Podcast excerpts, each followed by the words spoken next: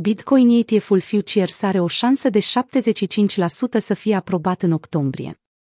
Un fond Bitcoin tranzacționat la bursă are șanse de 75% să fie aprobat luna aceasta, într-o oarecare măsură. Într-un mesaj postat pe Twitter weekendul acesta, Eric Balciunas, analist senior pentru Bloomberg, a spus că ETF-urile Statelor Unite se încadrează în termeni pentru o aprobare din partea Comisiei SEC. ETF-urile Bitcoin Futures, mult mai probabile. Luna octombrie a început cu Securities and Exchange Commission anunțând o amânare asupra deciziei lor de a nu aproba patru ETF-uri Bitcoin la termen.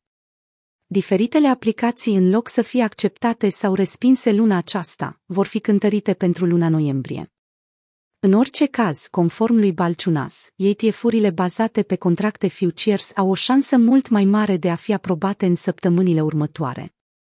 Da, Comisia SEC a respins Bitcoin ETF-urile până acum, însă acestea au fost acoperite în mod tradițional, conform legii 33, le-a transmis Eric urmăritorilor săi pe Twitter.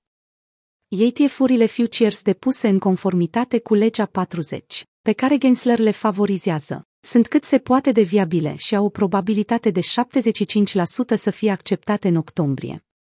Ulterior, am observat depuneri în temeiul Investment Company Act, cu privire la fondurile tranzacționate la bursă care doresc să investească în contracte Bitcoin Futures tranzacționate pe CME, a concluzionat Balciunas față de conferința nord-americană Futures of Asset Management. Când este combinată cu celelalte legi federale privind valorile mobiliare, legea 40 furnizează suficientă protecție pentru investitori, fonduri mutuale și ETF-uri. Aștept cu nerăbdare revizuirea oficialilor pentru aceste depuneri. Purpose Bitcoin ETF, depus în Canada, care a fost aprobat la începutul anului, întrecând astfel Statele Unite din acest punct de vedere, continuă să deruleze în forță. Un drum lung și anevoios pentru ETF-uri.